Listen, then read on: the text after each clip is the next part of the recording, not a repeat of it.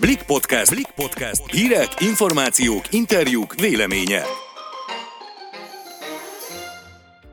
Sélei Noémi vagyok a Blik újságírója, a vonal túlsó felén pedig már itt van velünk Mondovics Péter, a Mastercard marketing menedzsere, akivel ma többek között az online térben zajló vásárlásról fogunk beszélgetni, arról, hogy gyakorlatilag a ruhától kezdve az ételeken át már mindent megvásárolhatunk az interneten keresztül, sőt, ha úgy tartja kedvünk, akár még a számláinkat is be tudjuk fizetni az online térben. Üdvözlöm! Üdvözlök mindenkit! A koronavírus járvány és az ezzel járó bezártság tulajdonképpen átírta a vásárlási szokásainkat is. A Mastercard egy friss felméréséből például kiderült, hogy a magyarok több mint egyharmada még soha nem vásárolt annyit online, mint az elmúlt hetekben. Emiatt milyen új kihívásokkal kellett szembenézni az online térben is jelenlévő cégeknek, kereskedőknek vagy épp a bankoknak? Az elmúlt hetek, hónapok történései azért jelentős kihívás elé állítottak mindenkit. Ugye a kereskedők nagy része az hagyományosan fizikai csatornákon értékesített, és hát egyik hétről, vagy akár egyik napra a másikra kellett digitális szolgáltatásokat bevezetni, és digitális vagy internetes kereskedőként elindulni a piacon. Ugye normálisan egy cég esetében ez azért egy elég hosszú időszak, míg ezt a pályát befutja, itt, itt kevés idő állt rendelkezésre. És a másik az, hogy, hogy fogyasztói oldalról is jelentős problémát jelentett az, hogy hogy milyen beszerzési források vannak, tehát hogy hogyan igazodjon el az ember ezek körül között, mert ugye mindenki be volt zárva, nem nagyon tudtak az emberek kimenni az utcára. Az internet maradt az egyik fő beszerzési forrás, és meg kellett találni ezeket a kereskedőket. De hát hál' Istennek azért azt látjuk, hogy a magyarok ezt azt jól vették. Ugye az MNB adatai szerint 50%-kal nagyobb értékben vásároltak az emberek online termékeket, mint,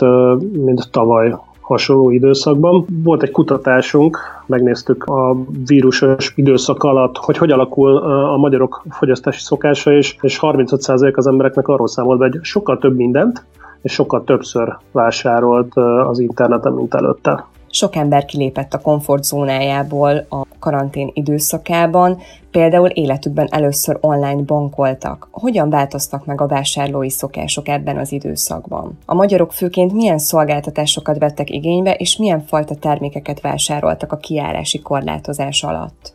A legnagyobb, ami ami növekedett, vagy ahol, ahol a legtöbb új felhasználó lépett be, az egyértelműen az ételházhoz szállítás Ugye hát a maszlói piramis alján vagyunk, érkezni kell. Számos esetben egyébként azt látjuk, hogy túl is rendelték az emberek magukat, ugye itt van egyfajta biztonság érzet, amit meg kellett erősíteni. Nagyon-nagyon sok cég indult el ilyen jellegű szolgáltatásokkal, vállalt házhoz szállítást, illetve nyitottam meg az online felületeit. Akkor a másik nagy terület, ami, ami szintén elindult, és nagyon nagy sikerrel növekedett, az a, a játék, és érdekes mondani a kertészeti termékek házhoz szállítása, vagy megrendelése, hogy pont amikor beköszöntött a, a vírusos időszak, akkor, akkor lett tavasz tehát az emberek ugye a saját kis mikrokörnyezetükben próbáltak élhető feltételeket teremteni, és ennek az egyik manifestációja, mondhatjuk így, az, az a kertészkedés lesz. Aztán megnéztük azt, hogy miket rendelnek.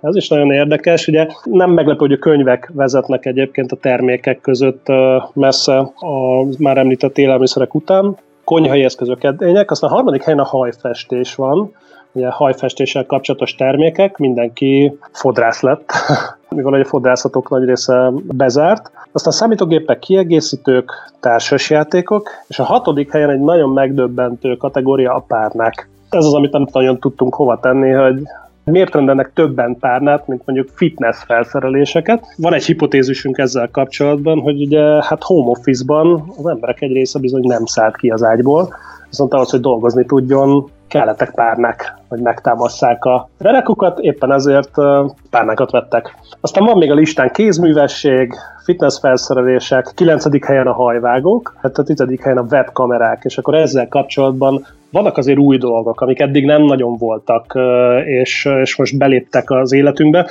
Az egyik az pont ez a, az interneten keresztül történő kapcsolattartás, amihez ugye kellenek eszközök. A másik a virtuális múzeum látogatás, vagy akár egy új nyelv tanulása, tehát azok az új edukációs platformok is megjelentek, illetve online videójátékokat is nagyon-nagyon sokan játszottak. Ugye itt a szabadidő eltöltése az a négy fal között teljesen másképp működött, mint előtte. Úgyhogy ehhez, ehhez idomultak a magyarok is, és ha már szabad idő, vannak a nagy online streaming szolgáltatók, a Netflix, az Amazon Prime, vagy akár az HBO Go, akik jelentősen több előfizetőre tudtak szert és nagyon sokan használták ezeket a szolgáltatásokat.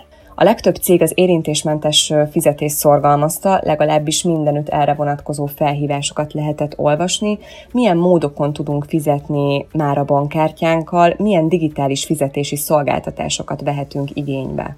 Ugye a legegyszerűbb az, az a hagyományos online kártyás fizetés, amikor ugye a fizetési folyamat során a vásárlónak meg kell adni a kártyaszámát.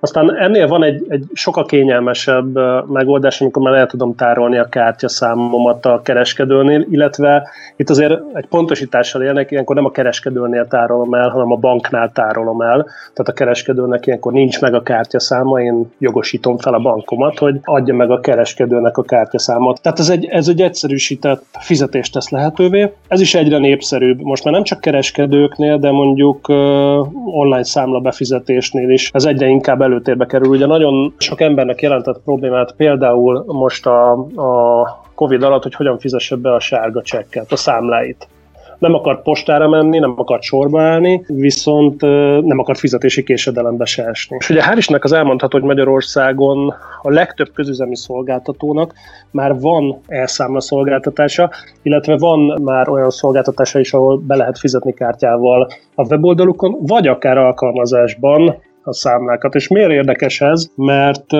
legtöbbször egyébként a digitális megoldásokkal kapcsolatos félelmeket úgy fogalmazták meg az ügyfelek, hogy azért nem szeretne mondjuk mobil alkalmazásban fizetni a kártyával, mert akkor nem lesz bizonyítéka arra, hogy ő befizette ezeket a számlákat.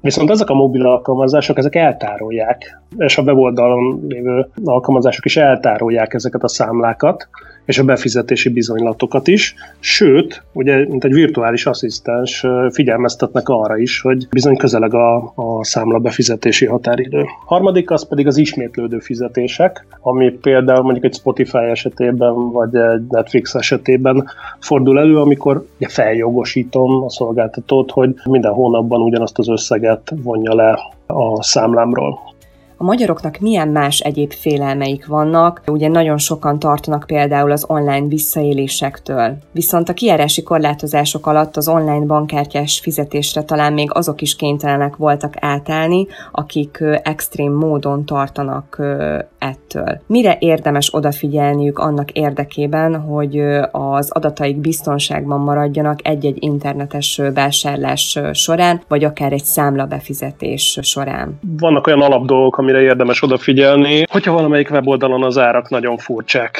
sokkal olcsóbban kínál valamit, az az adott weboldal, az nem biztos, hogy, hogy egy valós szolgáltatást akar.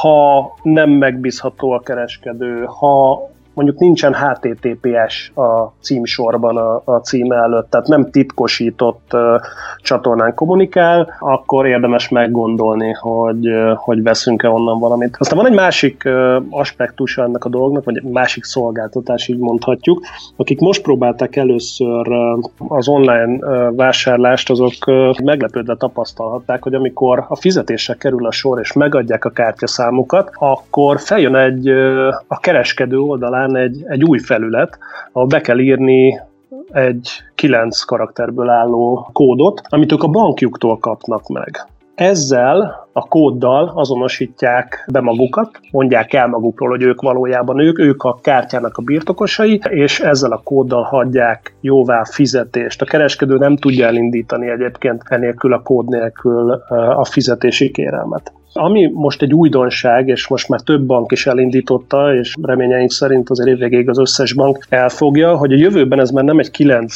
karakterből álló kóddal valósul meg, hanem az új lenyomatunkkal. Tehát a bankunk által adott mobilbanki alkalmazás tudni fogja azt, hogy ebben az esetben, hogyha online vásárolok, akkor kiküld nekem egy üzenetet a telefonomra, hogy hagyjam jóvá az új lenyomatommal az adott tranzakciót, és hát ugye az új lenyomatnál egyedik bezonosító nem sok van a világon, talán az irisünk, úgyhogy ez egy, ez egy sokkal nagyobb biztonságot tesz, tesz lehetővé. Köszönjük, hogy válaszolt a kérdéseinkre, a hallgatóinknak pedig a figyelmet. Köszönöm szépen.